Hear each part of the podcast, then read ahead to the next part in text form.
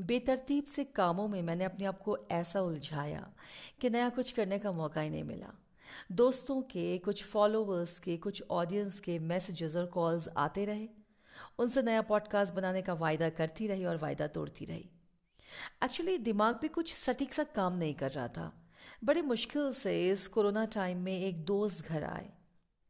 चाय की चुस्कियों के साथ जब दिमाग को स्फूर्ति मिली तो कई बातें निकल आईं। आजकल के खान पान diet food take away meal ready to cook fast food की बात करते करते उन्होंने मुझे स्लो फ़ूड के बारे में बताया। आपका तो मैं नहीं जानती, लेकिन बेशक ये बात मेरे लिए कुछ नई थी। आपसे साझा करती हूँ वो सब बातें जो मेरी समझ में आई। तो आइए नई जानकारियों के इस बारिश में आपको भी भिगोती चलूँ।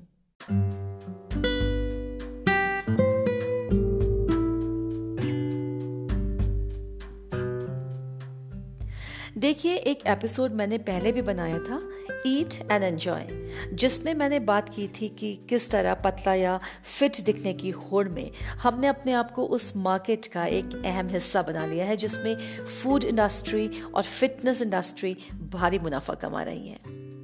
हम उसका हिस्सा यूँ करके हैं कि सारा पैसा हमारी ही जेबों से तो निकाला जा रहा है।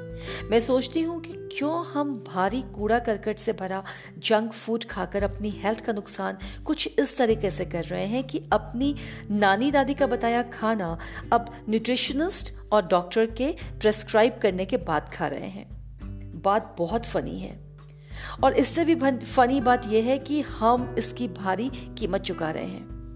चलिए अब आपको बताती हूँ कि स्लो फ़ूड क्या है। इसमें वो सब कुछ है जो फास्ट फ़ूड में कतई नहीं। यानी सफ़ाई, अच्छाई, स्वास्थ्य और पोषण। इसकी सबसे अच्छी बात यह है कि ये लोकल फ़ूड है और इसे पकाने की कोई कॉम्प्लिकेटेड सी विधि नहीं है। ये पारंपरिक तरीके से ही पकाया जाता है। आप ये भी कह सकते हैं कि इंडस्ट्रियलाइजेशन ऑफ़ फ़ूड के अगेंस्ट ये एक विरोध जैसा है। बात करते हैं कि ये नाम आया कहाँ से। असल में 1986 की बात है। रोम के एक जेंटलमैन, जिनका नाम कार्लो पेट्रनी था, ने जब अपने देश में मैकडोनल्ड्स का एक आउटलेट खुलते हुए देखा तो उन्हें लगा कि अब तो लोकल फ़ूड पर एक गाज से गिर गई है और यह खतरे में भी दिखाई दे रहा है। उन्होंने स्थानीय लोगों को इकट्ठा कर विरोध या हड़ताल का ऐलान किया और यहीं से जन्म हुआ स्लो फ़ूड मूवमेंट का। भारत में 2015 में मेघालय सबसे पहले इसका हिस्सा बना। वहाँ के लोगों ने लोकल सीजनल और फ्रेश खाने के महत्व को समझा भी और सबको समझाया भी। इसी तरह स्लो फ़ूड एक्टिविस्ट की मदद से slow food youth network Nagaland की भी नींव रखी गई। अब तो भारत के कोने कोने पे स्लो फ़ूड मूवमेंट बहुत तीव्रता से काम कर रहा है। जानकर बहुत खुशी होती है दोस्तों कि आज का यंग किसान ऑर्गेनिक फ़ार्मिंग को प्रमोट कर रहा है। एक इको चिक डाइनिंग की अगर हम बात करें ना तो आजकल के शेफ के कंधों पर यह भारी ज़िम्मेदारी है कि वो कैसे रेस्टोरेंट गोवर्स को बैगन का भरता और लौकी की सब्ज़ी खाने को उत्साहित करते हैं।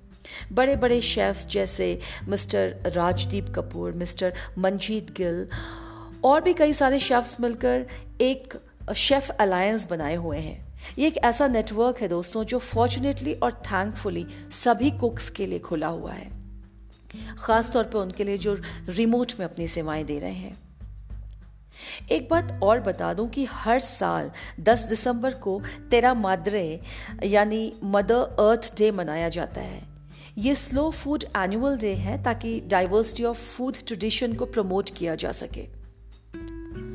दुख हुआ ये जानकर जब मेरे एक मित्र ने मुझे बताया कि हमारे क्षेत्र में बहुतायत से पाया जाने वाला मडुआ या रागी कई जगह पाँच सौ रुपए किलो के ऊपर बिक रहा है।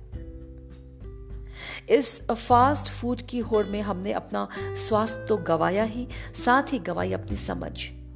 रिज़ल्ट ये हुआ कि हम कई लाइफस्टाइल बीमारियों की चपेट में आ गए। High BP high cholesterol high blood sugar level घर घर की समस्या बन गई है। देर नहीं हुई है दोस्तों।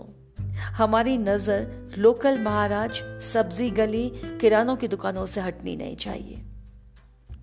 जाते जाते सबसे दरख्वास्त करूँगी कि लोकल खाएँ सीजनल खाएँ और सबसे इंपॉर्टेंट है माइंडफुल खाएँ।